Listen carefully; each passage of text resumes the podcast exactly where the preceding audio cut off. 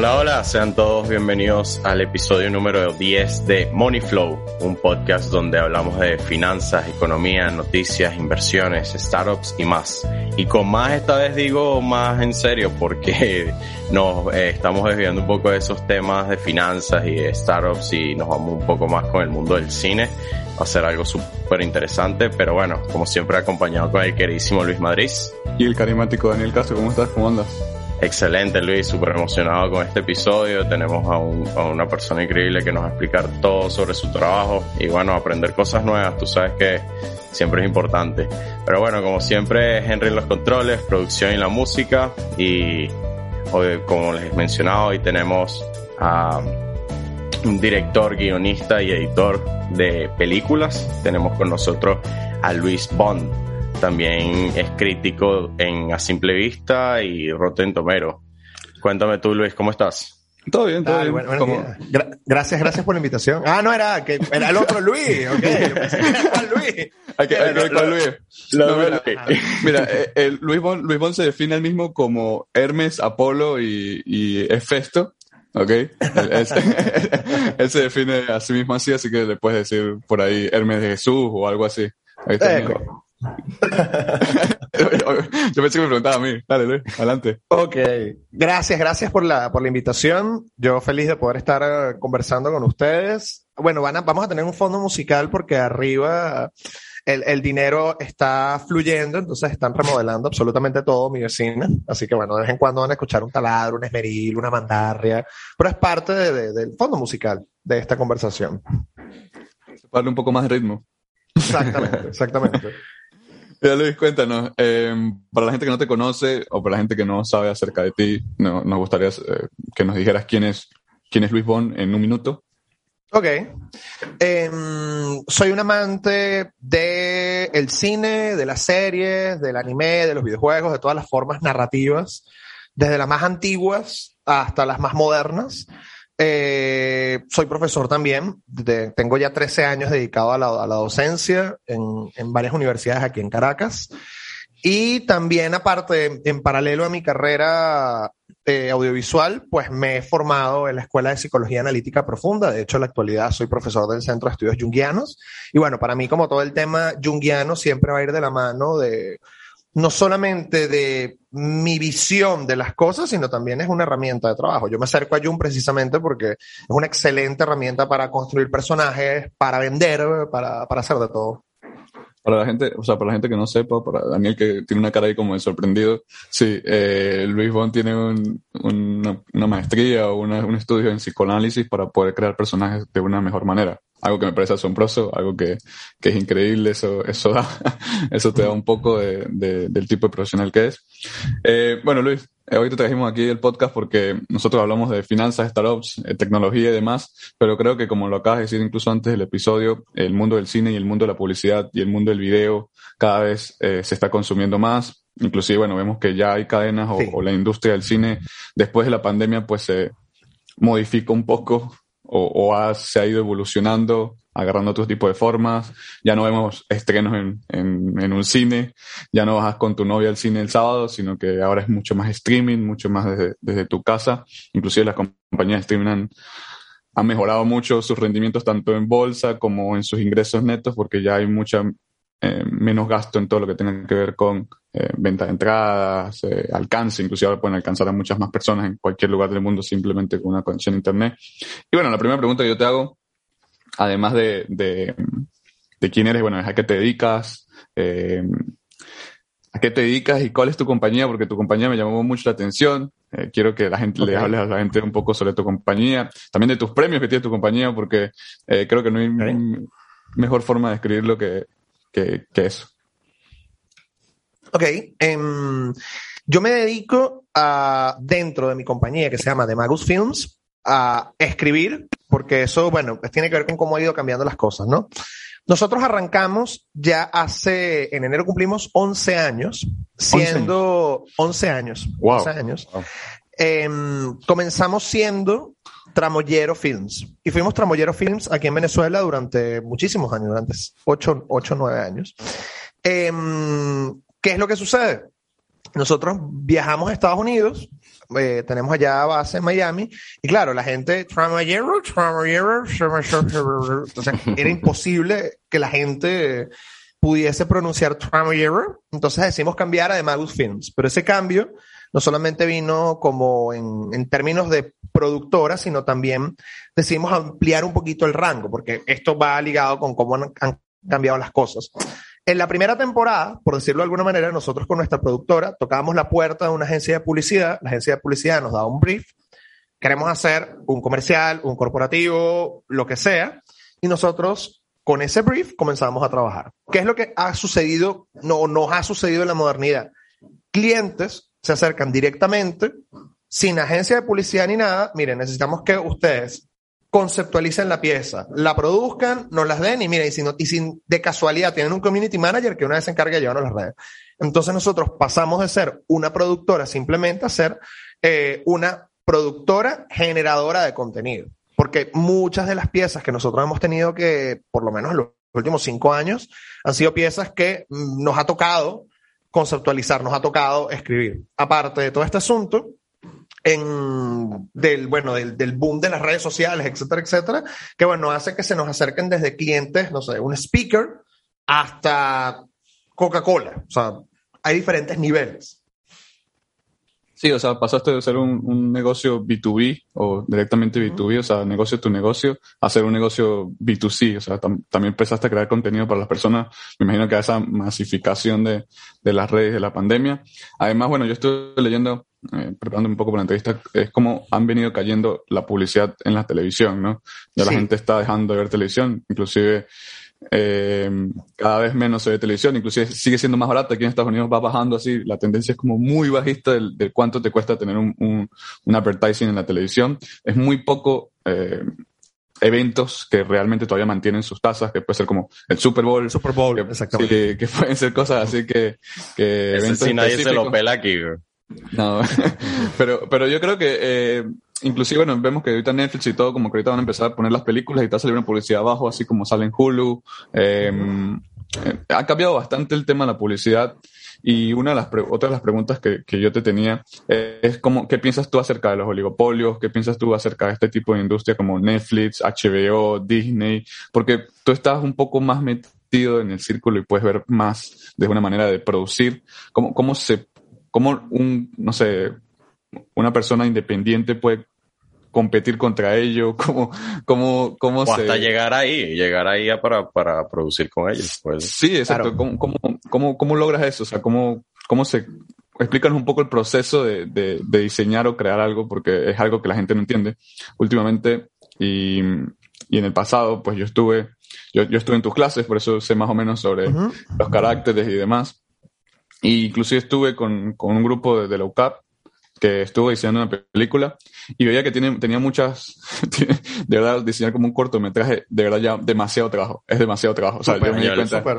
O sea, Luis, son... eras artista y yo no lo sabía, mano. ¿Cómo, cómo tú no me explicas eso? O sea, bueno, ese, no, que conocerlo okay. mejor, loco. No, Daniel, que tú no creas, no, tú no creas, mi familia, mi familia es, es artista. Inclusive mi hermana es una de las mejores fotógrafas de Venezuela, tiene un, un Sony World, en, está en Londres. Eh, oh. La gente no sabe eso, entonces yeah, mi familia... No. Capi... Este es un capítulo con puro plot twist. Me encanta. Así mismo. Así mismo. Eh, no. Sí, mi, mi familia, Daniel, mi familia es muy importante saber de cine. Eh, incluso nosotros hacemos una quiniela a los Oscar y eso, eso es peor que el mundial. Pues, o sea, tú puedes perder la quiniela del mundial, pero la de los Oscar no. Eh, no. Primo, hay dinero, hay dinero en la mesa. Eh, hay dinero en la mesa, bueno, buenísimo. Ah, bueno, bueno, Luis Bond, por ahora explícanos esa, re, responde esa preguntita, por favor. Ok. Primero, las cosas han cambiado mucho porque normalmente el, el flujo de la vida, por decirlo de alguna manera, era yo tengo un guión y yo me puedo acercar a eh, una productora. Esa productora puede ser una productora pequeña, una productora grande. No sé, vamos a hablar de algo como Blumhouse en la primera temporada. Blumhouse hoy en día es un monstruo, pero Blumhouse siempre se ha caracterizado por hacer películas de terror de muy bajo presupuesto, pero sumamente efectivas. Estamos hablando de la misma casa donde salió, por ejemplo, Actividad Paranormal, eh, El Conjuro, eh, este tipo de cosas. Bueno, y además de películas de terror, por ejemplo, Whiplash es producida por Blumhouse, que Whiplash es una película que costó tres millones de dólares que es, bueno, hiper bajo presupuesto y, bueno, reventó la liga y reventó la carrera de Chazelle. ¿Qué es lo que sucede con este método de producir? Pues yo iba con mi guión, se lo daba a la productora, la productora lo leía, le decía, mira, me interesa, te lo compro, consigo un director, lo hace, ta, ta, ta, ta. Ahora, eh, ah, bueno, por ejemplo, vamos a hablar de series. Yo tenía un guión, eh, escribía lo que los gringos llaman un spec, que es como un episodio especial. Vamos a imaginar que, no sé, yo quiero trabajar en el cuarto de escritores de eh, Grey's Anatomy. Entonces escribí un capítulo spec de Grey's Anatomy, se lo llevaba a Shonda, Shonda lo leía y le decía, mira, me gusta el muchacho que trabaja aquí en el cuarto de escritores. Esa era, como vamos a decir, la manera de producir hasta hace poco. Bueno, en algunos lugares todavía la manera sigue siendo así. Cuando digo algunos lugares, cuento también Estados Unidos. Pero ¿qué es lo que está ocurriendo ahorita? Con el fenómeno Netflix, H B O, Disney Plus, Apple T V Plus, etcétera. Se está comprando todo por lata. ¿Y qué es todo por lata? Bueno, yo hago una primera temporada de lo que sea, a la buena de Dios, y se lo voy a vender al señor Netflix. ¿Le gustó o no le gustó? ¿Lo compra? ¿En cuánto lo compra? Etcétera. Bueno, eso ya tiene que ver con negociación. Pero todo se produce por lata. A menos que seas, no sé, Quentin Tarantino, que Netflix le puede decir, bueno, mira, Netflix produce, toma trescientos millones y hazme eh, una miniserie de cinco capítulos. Lo que te dé la gana, exactamente. La gana, claro. Pero para el resto de los mortales, ¿qué es lo que toca? Producir por nuestro lado e intentar vendérselo a alguna de estas distribuidoras. Ese es el, el temazo, porque, bueno, no es tan sencillo, no estás como tan amparado a la hora de, de, de producir, porque, bueno, no es lo mismo. Universal me, dio, me pagó toda una primera temporada y salga sapo o salga rana y yo tengo ese dinero a, asegurado. ¿Ah? Ah. Me gasté todos mis ahorros en hacer una serie y, mira, tal vez no, nadie me la quiere comprar. Eh, eso es por un lado, referente al tema de las series. Referente al tema de las películas, pues pasa un poquito, que es lo que yo creo que ahorita vamos a tener en el futuro, que, bueno, van a haber películas que por cierto tipo de riesgo van a ir solamente streaming, y películas robustas, como por ejemplo lo que ahorita pasó con Nolan, que se, pe- se peleó con H B O Max, porque él no quiere que su próxima película salga en H B O Max, eh, y se fue para Universal, dijo, mira, yo creo que mi película está en el cine, chao.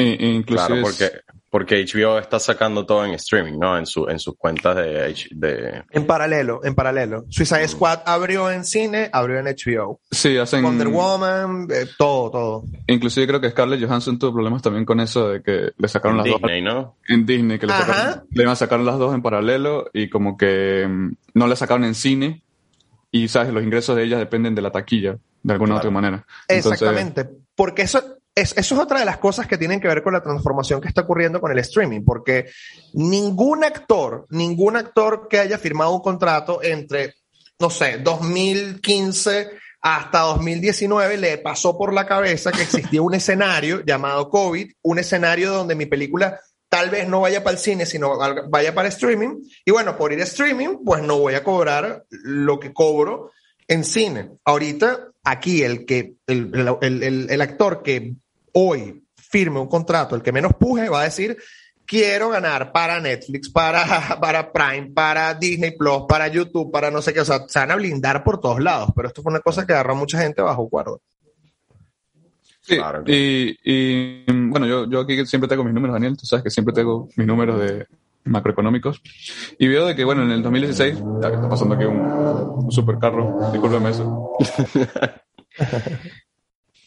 En el dos mil diecinueve los, los ingresos mundiales de, del cine ascendieron más o menos a cuarenta y cinco mil millones de dólares. Eso, eso quiere decir de que una, una industria gigantesca en el dos mil diecinueve, pero la, después de la pandemia y demás, ha solamente generado once mil millones de dólares. Eso quiere decir que la industria del cine cayó setenta por ciento con respecto al dos mil diecinueve. No se ha podido recuperar. Eh, otra cosa que me llamó la atención, Luis Bond, y creo que un número que me llamó, o sea, un dato que me por ahí que leí, también fue de que, bueno, en Estados Unidos se producen alrededor de setecientas películas, digamos, gigantes o, o de buena calidad, por así decirlo, y en Bollywood o en China están produciendo dos mil, dos mil quinientas películas cada año. O sea, es una, es una locura. O sea, eh, como lo, el Bollywood, eh, que es como el Hollywood de, de la India, eh, ha, ha como duplicado, triplicado la cantidad de cine que se está creando. Yo creo que en algún momento ellos nos van a, o sea, nos van a consumir o simplemente vamos a, a copiar las películas de ellos y demás. No, no sé si, no sé si usted, no sé si eh, Hollywood ve ese tipo de tendencias. O sea, si ellos ven el cine allá y lo copian o... Más bien lo que, lo que está pasando con Bollywood es que ellos están copiando todo lo que hacen los gringos. Pero todo lo que hacemos aquí. Por supuesto, en algún... Exactamente. ¿Qué es lo que sí va a suceder? Bueno, que en algún momento comiencen a importar cosas de allá para acá. Eso es muy, pero muy probable. De hecho, bueno, la, se dice que la película como que abrió al mundo mainstream Bollywood fue Slumdog Millionaire. Y digo, abrió al mundo mainstream porque la gente no sabía que existía Bollywood, vio Slumdog Millionaire y dijo, ah, mira, en la India hacen cosas, la gente baila al final. Qué loco, ¿no? eh, es un poquito como, es como un poquito salvando las distancias, porque es que son números muy diferentes, la invasión que nosotros hemos tenido de contenido coreano de hace como dos, tres años para acá. Hace tres años yo hablaba de, de, de, de un dorama y la gente como, no entiendo qué es eso. Hoy en día, el que menos puja sabe quién es B T S, sabe que existen esas novelas coreanas que son cortitas e intensas, y esto de nuevo tiene que ver con cómo eh, hay países que se abren al mainstream. Yo soy un seguidor del cine asiático desde hace mucho, mucho tiempo. Para mí es una de las filmografías más interesantes que hay. Eh, y bueno, para arriba y para abajo, Bong Joon-ho, Chan Hu Park, Lee Chang-dong, Kim Ki-duk. Pero bueno, un gentío se enteró que existe el cine asiático gracias a Parasite. Eh, un gentío, sí, un gentío. Creo, creo Entonces, que Parasite... ese tipo de eventos va abriendo, va abriendo, va abriendo, va abriendo, va abriendo. Y la gente dice, oye, quiero ver más de este cine, quiero ver más cosas. Fíjate que van a hacer un remake de Tren a Busan, eh, hicieron un remake de A Tale of Two Sisters, eh, han hecho muchos remakes de películas de terror han sido asiáticas. El Aro, eh, el fotógrafo. La Maldición, que es Yuon, el fotógrafo, que es tailandesa, El Ojo, eh, una rumba, una rumba. Sí, sí, no, sí. Yo te iba a decir que justamente cuando estaban mencionando lo de Bollywood, eh, algo que me pareció súper interesante, hace un par de años estaba trabajando con una chica y ella le encantaba ver el drama coreano, era una impresionante, sí. Que yo me quedé como que ya, ¿qué es esto? Esto existe, o sea, como tú latina estás viendo esto, y bueno, nada, es que le encanta la, la pasión, qué sé yo, el drama ese.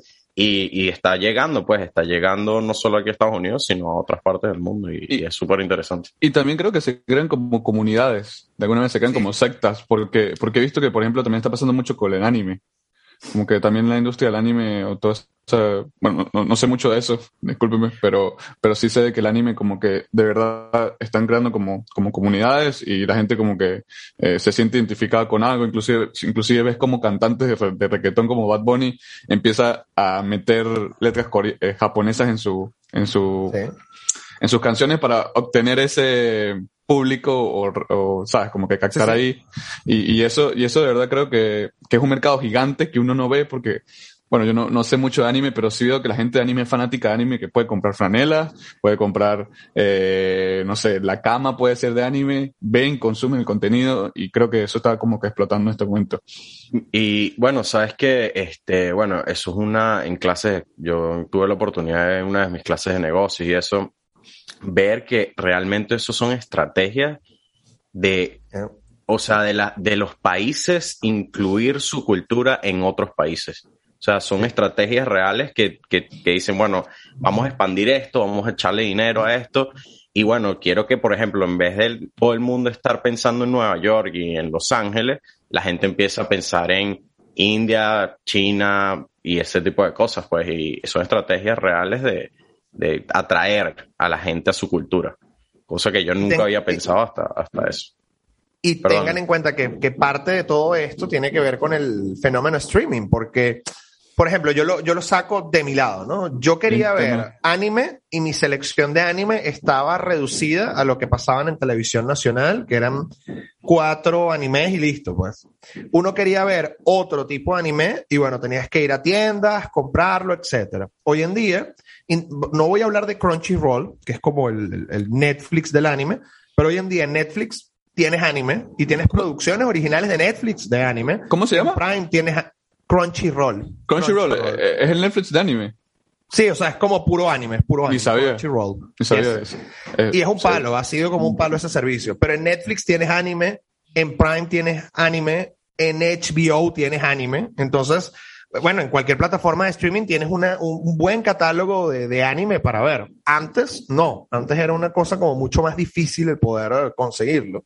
Eh, yo creo que precisamente el streaming ha logrado no solamente abrirnos el mundo eh, a cierto tipo de cine, sino también, bueno, que, que, que el mercado cambie por completo, porque entonces ahorita al señor, no sé, eh, Funimation le va a interesar tener piezas en Crunchyroll, pero también en, en diferentes plataformas para que la gente quede picada. Imagínate, no sé, en Netflix tengo diez animes, en Crunchyroll tengo mil. Ah, me gustaron estos diez, quiero más. Bueno, ahí está Crunchyroll. Crunchyroll. Sí. Eh, y creo que, y creo que me gusta mucho lo que, lo que están hablando aquí y, y pivoteándolo un poco hacia, hacia otros sectores, eh, que Daniel acaba de mencionar, el negocio de la publicidad. Eh, creo que también eh, mm. he leído también y he estado investigando de que ya la mayoría de personas eh, consume videos en publicidad. Ya a la gente no le gusta ver Eh, fotos o ver contenido estático de alguna otra manera, no sé cómo no sé cómo llamarlo, pero ya veo que, bueno, por ejemplo, creo que eso y esa revolución viene como de las redes sociales, como puede ser TikTok. Creo que TikTok ha, ha cambiado un poco la manera que nosotros consumimos publicidad o, o, o pero de verdad no sé, quiero preguntarte tú que estás ya adentro, ¿cómo, cómo, has, cómo has visto ese cambio? Si de verdad la gente está consumiendo más eh, videos, eh, creo que México es el, el lugar o el sitio donde más consumen videos del mundo, tanto videos de YouTube como videos de publicidad en Instagram. Eso es una locura en TikTok. Y bueno, preguntarte un poco sobre eso. Sí, el video definitivamente es el, el, la moneda de cambio cuando estamos hablando de publicidad en la modernidad. Yo cuando estoy dando clases de publicidad, o sea, de conceptualización de piezas para publicidad, yo siempre ha, hago como más o menos una cronología de las cosas que han sucedido con todas las redes sociales. Instagram comenzó siendo una, una red social de fotógrafos solamente, fotos y ya. Y entonces comenzó a meter videos de quince segundos. Eh, Vine estaba reventando por allá. Instagram dijo, hey, vamos a ver qué pasa acá. Videos de treinta segundos. Videos de un minuto. I G T Vs de cinco o diez minutos. I G T Vs de una hora. Eh, agarraron los stories de Snapchat. Eh, agarraron los Reels, que es como su intento de robar la fórmula de, de TikTok. TikTok. Twitter, por otro lado, solamente eran caracteres. De pronto comienzan a aceptar eh, imágenes, de pronto comienzan a aceptar videos. Eh, LinkedIn, que siempre ha sido como una red social más como orientada al trabajo, eh, donde vas a tener el curry. Fíjate que LinkedIn tiene, en, puedes subir una foto, ahorita puedes subir videos. En algún momento, por lo menos en el app, tenías como la posibilidad de tener unas pseudo stories. En Facebook pasa lo mismo. Al principio eran fotitos solamente, de pronto video. Ahorita también tienen como los stories. Todo ha ido, todas las redes sociales han ido al video. Ahora, ¿qué es lo que sucede en términos de publicidad? Hay como una suerte de, sí, como de dos caminos que todavía se están peleando. Por un lado está el camino de voy a hacer una pieza de publicidad, oye, con ciertos valores de producción, con que cuente una historia, pa, pa, pa, o sea, un poquito como en la, en la onda de la, de la, de la publicidad que teníamos en televisión, pero adaptado a redes sociales. Y hay gente que quiere seguir ese camino, pero hay otra gente, y esto tiene que ver también mucho con, la, con las agencias de publicidad, que dicen, mira, en vez de gastarte diez mil dólares en hacer una pieza, que le vamos a meter ads y va, va a salir por YouTube, por Instagram, por todos lados, agarra esos diez mil dólares, págale mil, mil, mil, mil dólares a, cada, a, a un influencer, y qué bueno que estos influencers te graben un par de stories o te pongan un post, y eso es mucho más efectivo. Hoy en día la lucha es precisamente entre generar contenido o, eh, bueno, vamos a darle este, este dinero a influencers macro, micro, porque además están como estratificados, y que, bueno, ellos digan eh, que, que funciona y que no funciona. ¿Y por qué digo la lucha? Porque, bueno, hay personas que todavía hoy, en die- hoy no entienden que porque tengas diez millones de seguidores, no quiere decir que tengas influencia real sobre esos diez millones de seguidores. No solamente por el tema de los bots, sino por tan sencillo como... Si yo, por ejemplo, les digo... Con, con eso, pues. Exacto. O, por ejemplo, yo, por ejemplo, les digo como crítico de cine. Eh, o sea, vayan a ver Malignant, que es la nueva película de James Wan, que está voladísima. Tiene mucha más credibilidad. De... A que, por ejemplo, me manden a mí, no sé... A invertir. Eh, a, no, tú sabes que cripto me cambió la vida. Sí, porque de broma y tiene una cuenta corriente. O sea, pero las agencias de publicidad a veces son como... Tiene diez millones, dale, mándale cripto, mándale... De cualquier cosa, cosa de cocina. Y ocurren, y ocurren estas incongruencias. Gente fitness, oye, no, porque este chocolate con triple sirope de caramelo es lo más rico del mundo. Y es como, señor, usted en una historia anterior me está formando un rollo porque me comí eh, un Toronto, ¿cómo me va a decir ahorita que me coma la barra de chocolate gigante? Bueno, claro. La modernidad hizo cosas. Eh, pues no, sí. a, ayer creo que hablaba uno de... escuchaba una prensa, escuchaba una entrevista de, no recuerdo el nombre de la persona, pero él decía de eso, de lo que está hablando Luis, de que, de que eh, los medios de comunicación, inclusive los influencers que ahora son como entre comillas un medio de comunicación, están muy influenciados por quién les da el dinero, ¿no? Hay una matriz de opinión detrás que generalmente las personas no tienden a ver. Yo sé que, me imagino que Luis ya sabe mucho más de esto, pero sobre todo nosotros nos muestran algo, pero nadie piensa en quién está detrás de eso o quién está detrás de eso. Y creo que nos pasa mucho de que no sabemos quién está detrás de la noticia o no sabemos quién está detrás de la opinión. Y siempre, y, y me he dado cuenta de que el mundo cada vez, y no, no, no lo digo yo, no, tú puedes ver documentales en Netflix, documentales de H B O, y me llama mucho esa atención la polarización que existe en el mundo. Uh-huh. O sea, hay una polarización extrema en cualquier cosa. Y siempre hacia lo negativo. ¿Por qué? Porque lo negativo siempre vende más. O sea, es una cosa que, claro, es, es una locura, Daniel. O sea, tú, yo puedo decir aquí, no, eh, puedo hacer un comentario racista y el podcast tiene ochocientos mil views. Sí. Eh, Pero eso, la, eso sombra, con la, la sombra. Eso empezó con, eso empezó con la, las noticias. Antes la, la, este, la, los periódicos daban noticias buenas y tal, y te vendía poquito, ¿sabes? Vendía uno que otro, agarrar el periódico por ahí. Cuando empezaron a decir, no, que mataron a tal, que robaron a cual, las ventas, hermanos, subieron exponencialmente. Eso, el amarillismo eso, es... Eso, sí, y el amarillismo eh, y la polarización creo que cada día está más. Incluso tú ves aquí como las elecciones, pues creo que inclusive el cine, los videos, como habla Luis Bond, influyen en cómo votas. Uh-huh. Influye a quién eliges para... para gobernar el país más importante del mundo. eso, eso, es, eso es algo asombroso. O sea, ese es el poder que tiene un video. Ese es el poder que, que, que hay detrás de, de, de ciertas cosas. No, y seleccionar a las personas que tú quieres, o sea, que hace más sentido el, el que algoritmo, esas personas lo vean. Correcto, correcto. Uh-huh. Que eso ya es un mundo detrás que, que bueno, es gigante. Big ahorita. Data, que, eh. Sí, sí, sí. Sí, eso, eso es otra parte. Mira, bueno, otra pregunta que te quiero hacer que también estoy analizando, yo, sé, yo soy muy numérico e investigo mucho, es que es, mm, he dado y me he dado cuenta de que en la industria del cine hay cada vez más mujeres eh, directoras o uh-huh. hay más mujeres in, in, incluidas en la producción. Inclusive, bueno, leí de que el número es de, creo que el diez por ciento ya de las mujeres en Hollywood eh, generan cine. Y, y quería preguntarte cómo... ¿Por qué sucede esto? ¿Qué está pasando? Eh, ¿Qué piensas tú acerca de esto? Creo que la, incluso la última película que ganó el Oscar, creo que es Nomadland. Eh, sí, la dirige Chloe Zhao. Y la dirige Chloe Zhao, que es una asiática que estudió en Nueva York y, y es mujer. O sea, eso, sí. eso es bastante, bastante fuera de lo común. Desde hace mucho tiempo existía este asunto de disparidad, porque la gran mayoría de los, de los directores siempre han sido hombres. Eso es de que el mundo es mundo.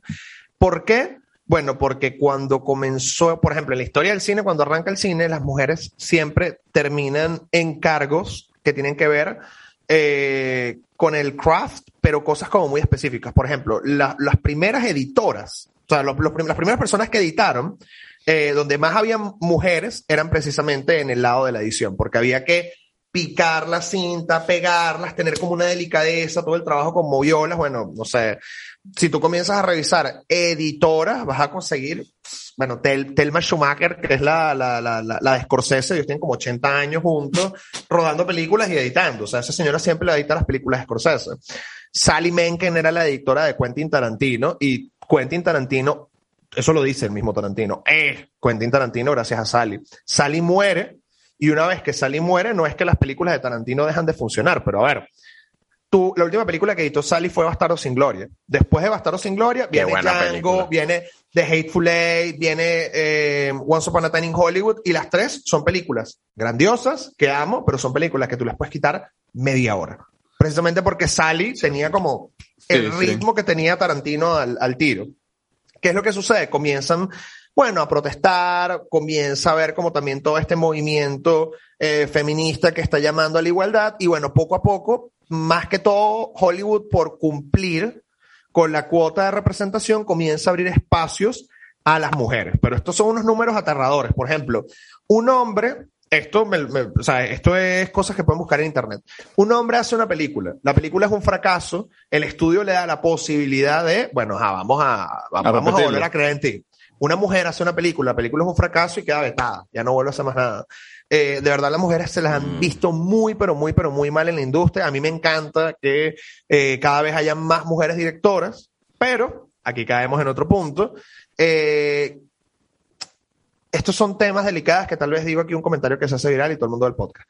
Pero hay que entender que cuando nosotros estamos hablando de arte, eh, y si estamos hablando de arte desde un punto de vista serio, académico, etcétera, etcétera, no importa si el que hizo la película es hombre, mujer, transexual, eh, asiático, chino, mexicano, latino, gringo, no, no, la película tiene que ser buena y punto, porque en algunos festivales, eh, en algunas premiaciones, que eso es algo que, no sé si lo leyeron, lo del Oscar, que para el dos mil, creo que veintitrés quieren sí, cambiar. Sí, sí, quieren cambiar la, la forma de, de dar los premios, inclusive hay una, hay una polémica porque se están dejando de ver los Oscar, no, no está vendiendo, nadie está viendo los Oscar de alguna u otra manera, eh, los ratings han bajado muchísimo y quieren como que incluir eso, uh, como que quieren mayor hacerlo un poco más, mayor representación, e inclusive ahora una película, para que Daniel, Daniel que no sabe o la gente que no sabe, por ejemplo, antes eh, tú podías poner a quien tú quisieras eh, a trabajar de actor o de producción, ahora tienes que tener un asiático, tienes que tener un latino, tienes que tener un, un, tienes una que persona autosexual. Tienes que bueno, ser eso está pasando inclusivo en todas las áreas, hasta en las empresas hoy pero, en día. Pero esto, en... esto te lo están obligando, o sea, te lo sí, están obligando. Entiendo, y, entiendo. y es algo, y es algo loquísimo porque yo le estaba leyendo y era como que, mira, tienes que tener eh, tres personas de no sé qué para esto y tienen que ser así. Uh-huh. O sea, ¿cómo, cómo tú creas una, o sea, si yo, si yo quiero tener a los mejores actores del mundo, no puedo tenerlos porque en mi, cine, en, mi, en mi película tiene que salir un moreno, un asiático, que es lo que hace Netflix, ¿no? De alguna u otra manera, creo que ellos ven la data y, y tú como que te identificas con un personaje porque tú ves una, tú ves una película de Netflix, ahorita es demasiado, o sea, una película, una serie es demasiado, de paso que tiene como que soft porn, tiene demasiado lo que es eh, un gay, te identificas con un, ¿sabes? Eh, un moreno, un asiático y, y van como incluyendo a todo el mundo. Claro, pero imagínate que vas a hacer una película que transcurra en la época de la esclavitud. Eh, mira, todos tienen que ser African Americans, o sea, yo no me puedo poner ahí como que no, bueno, está este coreano que llegó y este hindú y este latino, o sea, no. Sí, eh, sí, sí, ahí, ahí es donde la cosa se nos pone complicada. Imagínate un tipo como Mar- Martin Scorsese, que hace puras películas de gángster eh, siciliano, y, exacto, sicilianos en Nueva York. Entonces, no, ahora resulta que el líder de los gángster es un senegalés. O sea, es como, eso va a ir en detrimento de la narrativa de muchos autores. Entonces, no, ahí es donde yo sí, digo... no, no va a servir, no va a servir. No, no va, para, el, para algunos renglones no va a operar. Ojo, me encanta que se abra el mercado, me encanta que haya diversidad, pero... Oye, cuando tú ya comienzas a interferir con el arte, cuando ya tú comienzas a, eh, bueno, que, no sé, los nominados al Oscar tienen que ser United Color Benetton, entonces tiene que haber un hombre, una mujer, un trans, sí. un gay, eh, un latino, un, un, un, uno de los pueblos originales, entonces... Ajá, pero si ese año resulta que las cinco grandes películas las hicieron hombres heterosexuales blancos, ¿cómo hacemos? Sí, no, cuando ya te escapas de la realidad, cuando ya te escapas de la realidad, obviamente la, las personas que saben de esto no le van a, se, a seguir la cuerda, pues porque obviamente uno prefiere ver la realidad en el cine, que es una forma de decirlas en muchas de las películas, es una forma de, de expresar la realidad que ha, ha vivido, hemos vivido. Y bueno, ya cuando te, te, te desligas de eso es como que, bueno, no, esto no sirve. Hablando de esto, este, te quería hacer una pregunta de... Cuéntame un poquito eso de, de tú siendo crítico. Este, sé que hay un par de páginas, las puedes mencionar si quieres, eh, uh-huh. ya las dimos en la intro, pero explícame con un poquito cómo haces esto, qué tanto te gusta, cómo, no sé, cómo, qué te apasiona de eso. Ok, um, yo tengo ya diez años ejerciendo la crítica de cine, arranqué en radio, en La Mega, después brinqué a noventa y dos punto nueve y en paralelo comencé a escribir en, en varios portales. Ahorita en la actualidad soy crítico certificado por Rotten Tomatoes, que Rotten Tomatoes es como... Normalmente cuando tú vas a ver una película siempre aparece, mira, Rotten Tomatoes le dio tanto porcentaje. Es como un referente dentro del mundo mainstream de si una película es buena o mala. Es un rating que, que dice si es buena o mala la película y de, de verdad tiene bastante... Poder. Exactamente, porque tienes, por ejemplo, Rotten Tomatoes tiene los críticos de Rotten Tomatoes, que es donde yo estoy, le dan tanto, y el público le da tanto. Entonces tú te puedes dar cuenta como, por ejemplo, hay películas donde, mira, consenso, la amamos, o por ejemplo, consenso, los críticos la aman, el público la odia, el público la odia, los críticos, el público la ama, los críticos la odian. Entonces, Rotten Tomatoes es como bien, bien, bien, es un buen indicador. Hay gente que le lanza como mucha eh, basura, pero yo creo que es como un muy buen indicador porque Rotten Tomatoes te prepara como, bueno, qué es lo que vas a ver y en Rotten Tomatoes hay de todo, o sea, hay de todo. En, Mira, eh... inclusive, inclusive Luis, yo tengo mi, mis lentes aquí de, de crítico, ¿eh? Mira. ya, ya me parezco a ti, ¿eh? Ya puedo, ya puedo, puedo criticar películas de la misma manera. Y me pongo así. La, la crítica de cine es un, es un oficio que uno tiene que ejercer por, por amor al arte, porque realmente no, no te pagan nada. Sí, o sea, te pagan muy mal si, te llega, si es que te llegan a pagar. Normalmente no te pagan. Eh, es un oficio también como muy demandante si lo vas a hacer bien, porque ahí vamos de nuevo a este mundo del internet, ¿no? La gente cree que, ah, tengo un canal de YouTube y grabo un video de cinco minutos diciendo vi Suicide Squad, me encantó, excelente, obra maestra, wow, eso ya es crítica. Y le ponen mi crítica de Suicide Squad. Eh, no, men, esos son tus apreciaciones. Eso es, tú estás haciendo como una mini reseña de Suicide Squad y les estás dando cinco estrellitas. Un crítico que hace de la película y formalmente la analiza y te dice, mira, la película en el guión tiene esto, el desarrollo de los personajes tiene esto, la dirección, el diseño de producción, el montaje, la fotografía, eh, generas homólogas, amplificas la película desde otros lados. Es un trabajo eh, heavy, que además también es un trabajo que se ha ido como perdiendo y desvirtuando la modernidad, porque la gente quiere todo en cápsulas rápidas, la gente no, no, no quiere sentarse a leer un texto de tres cuartillas donde te analicen todo, a menos que seas como un cinéfilo o una persona como que esté buscando un contenido muy, pero muy específico, pero no es el común denominador. Que, bueno, ¿qué es lo único chévere de, de, de, o cuál es la ganancia que tengo más allá de la, lo poco que me pagan, si es que me pagan? Bueno, que puedo ver las películas antes que el resto de la gente. Eso es lo único como chévere. O sea, me puedo acreditar a festivales, no sé, por ejemplo, eh, hoy veo Cry Macho, que es la última película de Clint Eastwood. La película abre el fin de semana, la, la voy a ver hoy. Eh, o sea, pude ver Shang-Chi dos semanas antes que el resto de la gente. Oh, no soy eso. Ese tipo de cosas. Yo tampoco, interesante. ¿Y cómo no funciona eso? eso? Explícanos un poco cómo funciona eso. Está súper interesante. Eso está muy nuevo, eso, eso creo que la, la mayoría de personas no lo sabemos. Sí. Bueno, normalmente las distribuidoras tienen como que su base de datos con críticos y también ahorita, ahorita con influencers. Antes eran solamente críticos, periodistas, hoy en día también con influencers. Sí, inclusive veo que en festivales llegan los influencers y yo, ¿por qué hay un influencer en un festival de...? Ajá. Sí, bro, y, y, y yo digo, wow, ¿por qué estuvieron en la premiere de tal? Y yo digo, ¿qué es esto? Y ya me di cuenta de, con lo que dice Luis Bond, es que los invitan y tienen, te puedes acreditar. Wow. Claro, en, ¿qué es lo que sucede? Normalmente yo como crítico me puedo acreditar. Por ejemplo, yo ahorita estoy acreditado en el Festival de Nueva York. Tengo unas cuantas películas ahí por, por ver, porque ahorita ah, no es por streaming. Claro. Triunfando. Pero ¿cuál, ¿qué es lo que sucede con este asunto? Pues vamos a hablar de Shang-Chi, ¿no? El señor Marvel me invita a ver, a, me invita a ver Shang-Chi. Invita a cinco o diez periodistas más, cinco o diez influencers.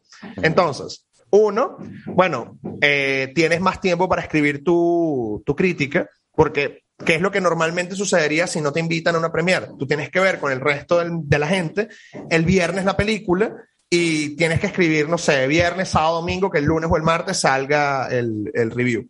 ¿Qué es lo que sucede cuando ves la película antes? Tienes algo llamado embargo, y embargo es algo que uno firma y uno dice, mira, yo vi la película, pero me comprometo a no decir que la vi ni nada. O sea, de hecho, yo cuando veo una película, por embargo, ni, ni mis amigos se enteran que la vi. Nada. Una vez que se levanta el, embra- el embargo, que suele ser una semana antes de la película, ya tú puedes, por ejemplo, publicar. Eh, publicar eh, y por eso tú ves que, por ejemplo, Rotten Tomatoes, eh, la película abre este viernes y, y el tiene... lunes ya ellos dicen, mira... Con cien críticos que la han visto, la película tiene tanto porcentaje de fresh. En el caso ah, de los por influencers, eso es tan rápido, okay. Es para que ellos digan, ah, bueno, este fin de semana se estrena esta película, yo la vi, me encantó, whatever. O sea, la idea es que la gente vaya a la sala de cine y por ahí vamos con otro punto, porque aunque la película a mí no me haya gustado y yo haya escrito no me gustó y haya publicado que no me gustó, sigue siendo prensa. Y al final de cuentas la película lo que quiere es prensa. prensa. Cuando yo digo, esta película no funciona, la gente dice, ¿cómo que no funciona? Vamos a ver qué si Vamos funciona, a verla. Funciona. Vamos a verla. Que, sí, y al final, no, y al final es una opinión, o sea, es subjetivo. Hay, hay gente que, sí, como dice Luis, hay gente que, que los críticos odian la película, pero hay gente que ama ese tipo de película. Este, yo quería decir algo que yo tengo un tío, lo más cercano al cine que tengo, creo que es un tío que ve muchísimas películas y... Porque vende cotufa. Yo creo que él se considera como, como crítico de películas. Ahora, no creo que esté certificado, ni mucho menos, no, no creo. Pero este tío en verdad ve películas todo el tiempo y películas, sabes, que yo ni idea que salen, etcétera. Y me llamaba mucho la atención cuando era chamo, cuando era un chamito, este, que él veía películas que yo decía, mano, este pana cómo le gusta esta película. O sea, ¿por qué? Entonces, ¿tú qué piensas, Luis Bond? Este, ¿tú crees que los críticos tienen un ojo, o sea, obviamente más crítico, pero o sea, un ojo más allá de que vea algo en una película que una persona que no es crítica dice como que no, qué mala esta película, por Dios, o sea, yo nunca vería esto? O sea, cuéntame un poquito de eso. Para mí, un buen crítico de cine tiene que saber uh, por lo menos lo básico del cine y de alguna manera ponderar la película de manera justa. O sea, yo no puedo poner en el mismo saco a Joker y a Rápido y Furioso nueve. O sea, porque es una idiotez. Y es una de las cosas que normalmente pasa. Y pasa también, eh, no tanto entre críticos, porque un buen crítico sabe que, bueno, Rápido y Furioso nueve va con las de Rápido y Furioso y Joker va con otro tipo. Tampoco las va a poner con las de Marvel, ni las de D C, porque tampoco encaja ahí. Claro. Eh, y además un buen, tri- un buen crítico va a poder sacar de cada película, pues, aspectos, vamos a decir, positivos, al igual que aspectos negativos. Pero ¿qué es lo que sucede? Que también me pasa mucho. En, en, en ambientes de crítica de cine o donde hay directores o cinéfilos, bueno, que hay como cierta inflación del ego, porque como yo veo cierto tipo de cine, eh, soy intelectualmente hablando superior a ti. Eh, y eso es una cosa que también me parece nefasta y que un buen crítico de cine no puede caer en eso. O sea, que un crítico de cine diga, yo no voy a ver ninguna película de Marvel porque eso es basura. Es una soberana idiotez. ¿Cómo no vas a ver un cine que está marcando definitivamente una época dentro de la filmografía moderna? Porque estamos viviendo la época ahora de los superhéroes.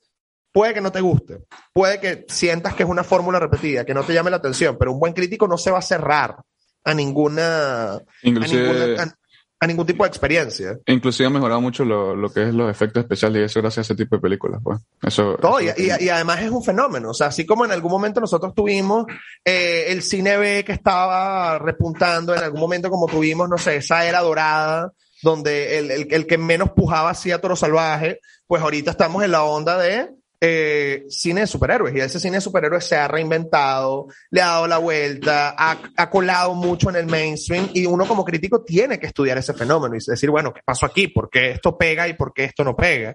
O por ejemplo, lo mismo con el streaming. O sea, ¿por qué la gente está consumiendo este tipo de historias y no este tipo de historias? Ahí es donde claro. entra el trabajo del crítico. Claro. Eh... Hablándole, hablando un poco de este tema, tengo dos preguntas, Bon, y ya para ir este, como sepa, los temas. Eh, tengo dos preguntas que me llaman mucho la atención. Primero, he escuchado demasiado el fenómeno Disney. He escuchado demasiado de que la gente que sabe de cine, la gente que produce cine, la gente que está en el mundo del cine, siempre pone a Disney como bandera. O sea, es como que está Disney y luego están los demás estudios. Yo quiero saber por qué eso. ¿Ok? okay. Y bueno, eso, esa es la primera pregunta. Ok, um, Disney ha logrado conseguir una fórmula efectiva en términos narrativos para que sus cosas gusten. Fin. Sea que tengas una película de superhéroes o una película, un drama familiar o qué sé yo, ellos tienen como su fórmula. Y Disney también ha ido creciendo como, un, como corporación. Fíjense que Disney, por ahí había un meme del guante de Thanos, ¿no? Disney es dueña de... Fox, eh, es, compró E S P N, eh, parte de Hulu es de Disney, Hulu, parte, uh-huh. eh, parte de Hulu es de Disney, Stars, que ahorita va a arrancar en, en Latinoamérica, Stars, pues también Esto. forma parte de Disney. Eh, hay un pocotón de empresas que Disney ha ido como... Sí, eh, Nat Geo, Star Wars, Marvel. Nat Geo, Star, ah, bueno, oh, ojo, Nat Geo, etcétera. Si hablamos de franquicias... Star Wars, Marvel, eh, por transitividad también Los Simpsons. Eh, hay una cantidad enorme de, sí, de marcas que Disney ha comprado. ¿Y qué es lo que sucede? Disney no solamente lo compra, sino que también lo absorbe, lo metaboliza y lo lleva a su fórmula. Entonces, teníamos episodio, un, por hablar de Star Wars, uno, dos, tres, cuatro, cinco, seis, Disney lo agarró, hizo la nueva trilogía, ah, no funcionó, ok, chévere. Cortamos acá, tráeme a los geeks más geeks de Star Wars. Tráeme a Dave Filoni y a Jon Favreau. Puf, Mandalorian, tiro al pinzo. cuatrocientas series nuevas de Star Wars. Eh, Marvel, ah bueno, fino, Marvel está funcionando. Vamos a ir para streaming con Marvel.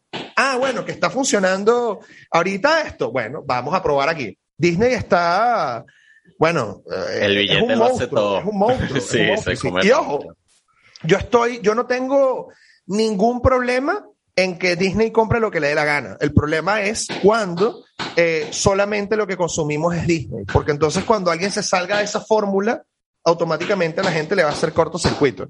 Es como, de nuevo, si yo solamente veo películas de Marvel y de pronto me ponen Parasite, no puedo con Parasite. O me ponen Joker, no voy a poder procesar Joker. La idea es que uno pueda procesar de todo. Claro. Y de verdad creo que hay una guerra increíble ahí por lo que está diciendo de adquirir franquicias, adquirir... Tú ves que todo, eh, incluso Amazon también entró en el tema. No sé, algún eh, día va a entrar Elon Musk, va a entrar en, en los temas. Y bueno, la otra pregunta es que llegamos a la parte favorita de nuestro programa, ¿verdad, Daniel? Llegamos a la parte que todo el mundo le gusta y es ronda de ideas de, de negocios con respecto al tema. Eh, no sé si quieres comenzar tú, Daniel. Comienza tú, Daniel, porque tú, tú nunca comienzas, bro. D- no, dame, tú siempre me echas muerto a mí, loco. Ah, dame, bueno, idea, dame, idea, vamos a ver, dame vamos una idea. Dame una idea con el tema. Vamos a ver, no sé. Yo quiero, yo quiero para ver si es de cine. A ver, para ver. Este, yo diría algo relacionado con la expansión de actores, porque a mí me parece que normalmente siempre están los mismos actores y le dan mucho mucho dinero a esa gente. Yo quiero que haya más actores, entonces no sé, hacer como una un eh, unos, un evento o algo pa, o una comunidad donde hayan actores que sean buenos y, y bueno, haya más variedad de actores. O sea, tú dices como sí. como crear como crear una app, como un Instagram de actores, solo de actores. Un grupo de que... Facebook. No, pero pero algo parecido, no sé. O sea, algo, algo que, que, que la gente como que pueda expresar su, su, su arte, pues, porque, oye, muchas veces, obviamente, la, las mejores películas van a querer tener a los mejores. Eso es inevitable y así como es, como en las películas, en todo, casi todo. Pero yo creo que deberían darle chance a más gente y, y, y no sé, hacer conocer a, a, el arte de otras personas. Okay. Eso, eso es bueno. La, la, la, yo creo, yo lo vería más como una app. O sea, lo que tú me estás diciendo es como una app donde la gente tenga como un LinkedIn solamente de, de, de lo que hace. Sí, pues. sí, sí, exacto. Sí, está bueno. Luis, ¿cuál es, cuál es tu idea, Luis? Wow. Eh, yo también iba a pensar en algo así como una suerte de, de Tinder, pero no de actores, sino de, de todo el crew. O sea, yo quiero rodar ahorita, no sé, un corto. Necesito un director de fotografía. ¿Qué director de fotografía está dispuesto a rodar por cien dólares? ¿O qué director de fotografía está arrancando y está dispuesto a arrancar? Mira, desde cero. Necesito tener reel. Vamos a, vamos a hacerlo. Eso sería un tiro al piso. Porque normalmente, y eso también le responde, o sea, esto también va con lo que Daniel estaba diciendo de los actores. Normalmente, ¿qué es lo que sucede con la industria? Yo, no sé, estudié cine. ¿Y quién va a ser mi director de fotografía? Pues el tipo que estudió conmigo. ¿Quién va a ser mi actor? Pues el tipo que estudió conmigo. Entonces tú ves que hay todo un pocotón de gente que crece y que toda la vida trabaja juntos eh, y de pronto, no sé, por un comercial, por una película, por un proyecto puntual, conoces como nuevas personas. Pero esto es como un pequeño nicho. Entonces, tener como una suerte de red social donde tú tengas actores de todos los rangos, directores, directores de fotografía, guionistas, etcétera, eso es un tiro al piso. Alguien podrá decir escuchando esto, bueno, pero existe, no sé, Upwork, Craigslist, pero hay de todo. No, no, estoy hablando sí, de que sí. específicamente a, nicho, audiovisual. Nichado. Exactamente. Nichado audiovisual. Y, que, y, y que haya gente que quiera, que quiera arrancar. O sea, yo tengo muchos por la universidad, muchos alumnos talentosísimos que de pronto se gradúan y es como, mira, todos mis amigos se fueron. Y yo quiero hacer un corto. ¿Con quién claro. cuento? ¿Dónde claro, vas a poner claro. eso? ¿En Mercado Libre? Ajá. Y que por Esa, favor, ¿por quién, no. ¿quién lo hace por cien lucas? mi, mi idea iba con la de Bond, pero yo siempre tengo otra por si acaso ustedes me la copian. Y, y voy con la idea de, de que crear como un crowdfunding para crear un proyecto, pues. O sea, he visto que en Venezuela...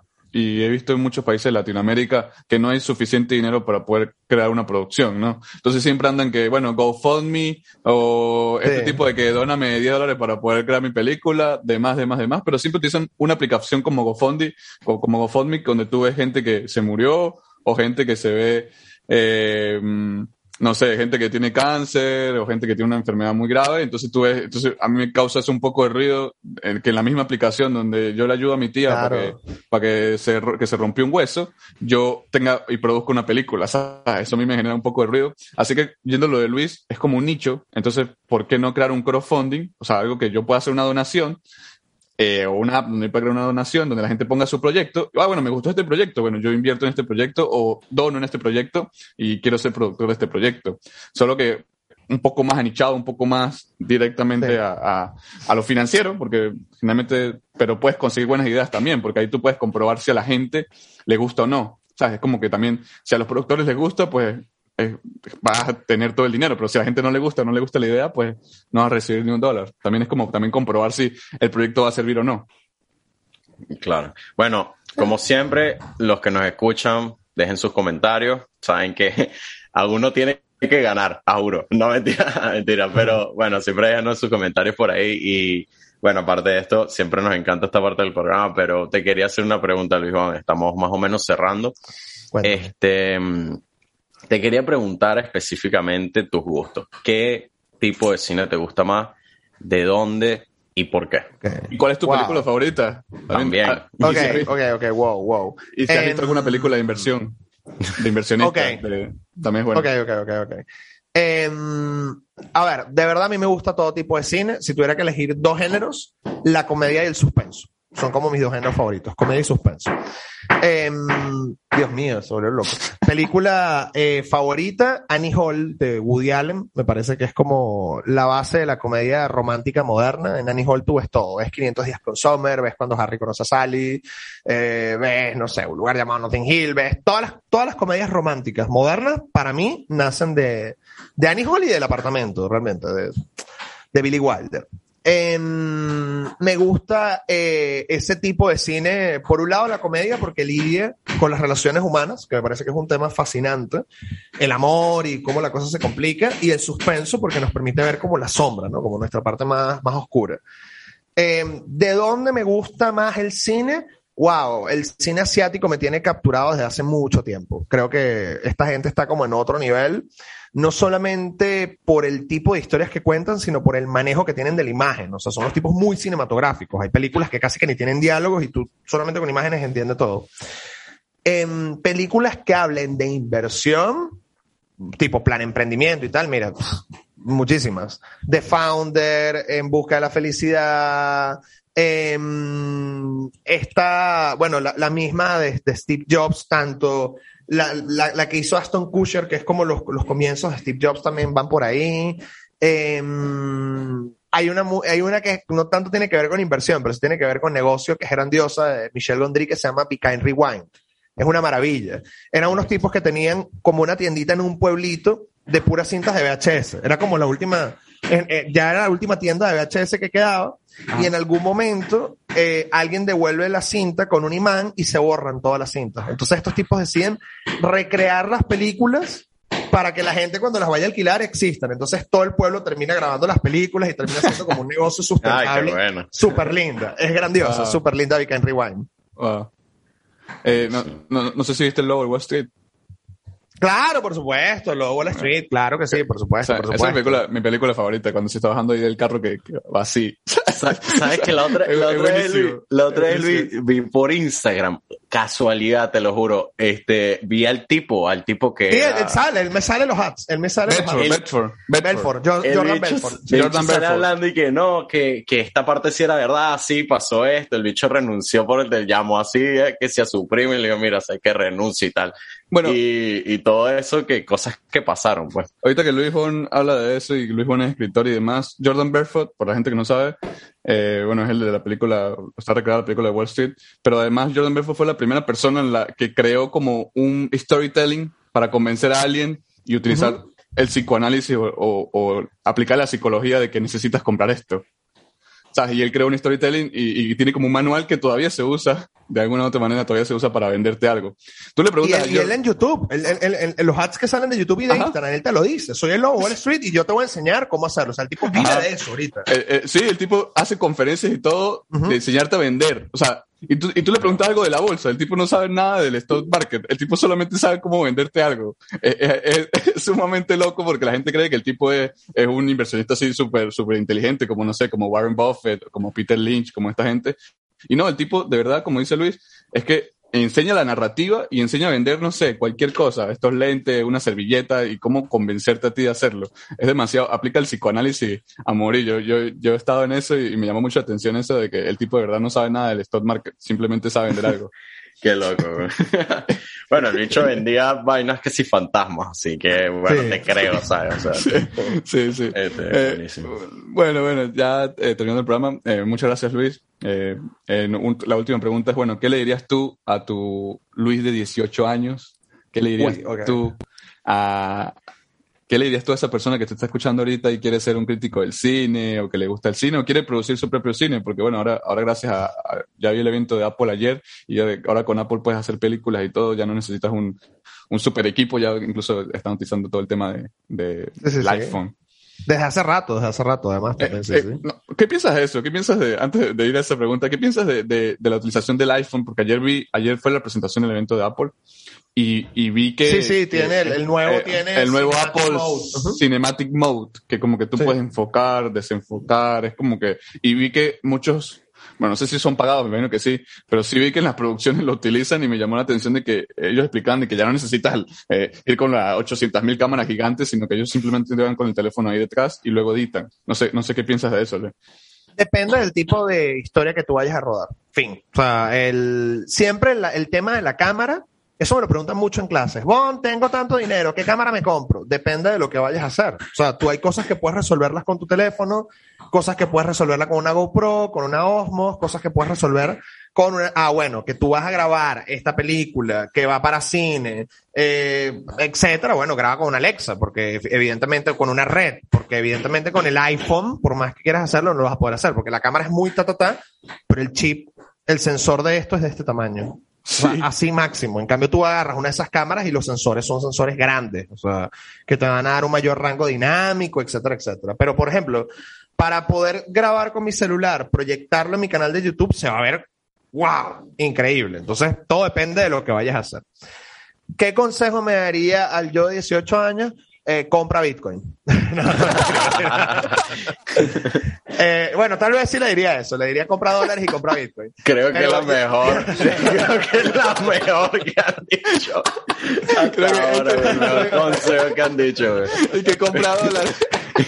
compra dólares y compra Bitcoin. Yo, además de decir eso, le diría eh, paciencia. Paciencia, paciencia, paciencia, porque algo que sucede mucho... Eh, por las redes sociales, por los ritmos, el ritmo de vida que vivimos, es que la gente entra como en desesperación. Yo normalmente suelo dar clases en los últimos semestres y hay personas que me dicen, no sé, con veintiuno, veintidós años, es como, me voy a graduar y no he hecho nada. Y es como, viejo, estás arrancando a vivir. O sea, es el momento en el cual no has hecho nada y vas a hacer algo. No, pero yo vi que Pe- Pepito a los veinte años ya tiene diez millones de seguidores y ya hizo seis cortometrajes. Esa es la vida de Pepito. Tal vez tu guía. Yo siempre pongo el ejemplo de Chazelle y de Scorsese. O sea, hay una gente como Damien Chazelle que a los treinta y uno, treinta y dos se llevó el Oscar, y hay un señor como Martin Scorsese que después de sus doscientas películas, casi que a los setenta mascando agua se llevó el Oscar. Pero es Martin Scorsese. El punto es, consigue tu guía y ten paciencia. Eso es todo. No, eso, eso, eso, todo bueno. Ese, bueno, los dos consejos me gustaron. Compra dólares, sí. Bitcoin y, y, y eso de ser paciente. Y yo creo que sí, muchas personas eh, son impacientes a la hora de que piensan que se le van a acabar la vida. O siempre nos comparamos con otras personas que, que ese, siempre tiene ese punto de comparación de que es innecesario, de que, bueno, este tuvo éxito, entonces porque él tuvo éxito así, yo tengo que tener éxito así. Y, y es la inmediatez como... de las redes sociales. Es la inmediatez sí. de las redes sociales, no hay otra explicación. En economía le llamamos recompensa instantánea a ese tipo de inmediatez. Esa recompensa instantánea que de verdad no existe, porque si tú te pones a ver, quizás sí, él tiene veintidós años, pero dio seis largometrajes. Pero ¿cuántas horas duerme? ¿Sabes? También, ¿no? Es que eh, los graba, eh, duerme mucho. Y, y yo creo que también... O tuvo otras oportunidades en la vida, ¿sabes? Tan sencillo como eso. Pero... No, yo, tuvo yo suerte. Estoy... El factor suerte es algo determinante. Imagínate que tú hagas la mejor película del mundo. La mejor película del mundo. Hiciste rueda de prensa, hiciste toda la tarea, con los mejores actores. Y resulta que tu película abre en marzo de dos mil diecinueve, cuando arrancó la pandemia. Sí. dos mil veinte. Sí. dos mil veinte, perdón, dos mil veinte. Listo, o sea, primer sí. trimestre de dos mil veinte. Pudiste haber hecho la película que revolucionó el mercado. Tu película se perdió. O sea, sí. Hay un factor suerte que no podemos eh, sacar de la ecuación. Y me da mucha risa porque yo siempre cuando, no sé, los chicos tienen que rodar, yo les digo suerte. Y siempre sale alguien así como con, no sé, manual de psicología positiva. Suerte no, profesor. Éxito. Suerte es para los perdedores. Y yo le digo, mira, suerte, porque tal vez cuando salgas a rodar llueva. ¿Qué tiene que ver el éxito con que llueva o no? Nada, suerte, ojalá te vaya chévere y tengas éxito. ¿Listo? Uh, este, no, buenísimo, buenísimo tenerte aquí, Luis. Este, de verdad que lo hemos pasado súper bien contigo. Eh, pero bueno, lastimosamente estamos cerrando el programa. ¿Cómo eh, te podemos contactar, Luis? Eh, correcto. Redes claro, sociales, Instagram. Redes sociales, todo, Instagram, correo. En todos lados, arroba Luis Bond cero cero nueve.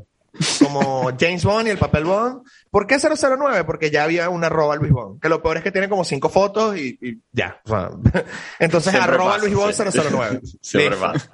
¿Alguna pasa, página web o algo que, que te interese mencionar? Sí, sí. Eh, luis bond punto com, que es mi página web. Ahorita la tengo como un pelo abandonada, pero normalmente los análisis, las críticas, todo lo voy subiendo allá. Dije que ahorita en vacaciones de diciembre me iba a poner a, a, a repotonciarla, pero también tiene, me pueden contactar. También para la gente que nos está escuchando, Luis, eh, Luis tiene un podcast. Eh... Sí, de cine. Ah, se llama, okay. eh, se llama, ahorita estamos con los Emmys, eh, se llama Emmys and Chill, eh, con todo el tema de la cobertura de los Emmys. Normalmente fuera de los Emmys estamos hablando de recomendaciones de streaming, de películas, qué sé yo. Se llama Behind the Chill, lo hago con Jorge Roig y con, con María Gabriela Díaz. Y bueno, y por ahí estoy ahí cocinando otras cosas. Tengo ahí sí, un sí, par de proyectos eh, de, estuve de, escuchando, de pendientes de podcast. Estoy escuchando el podcast y me gustó bastante, sobre todo las recomendaciones. La gente que le interese saber una película o algo, lo, le recomiendo que vayan a Behind the, the Shield. Muy, muy cool, y de verdad que hay gente que sabe demasiado de eso. Eh, bueno, ha sido un placer, Luis. Eh, Daniel.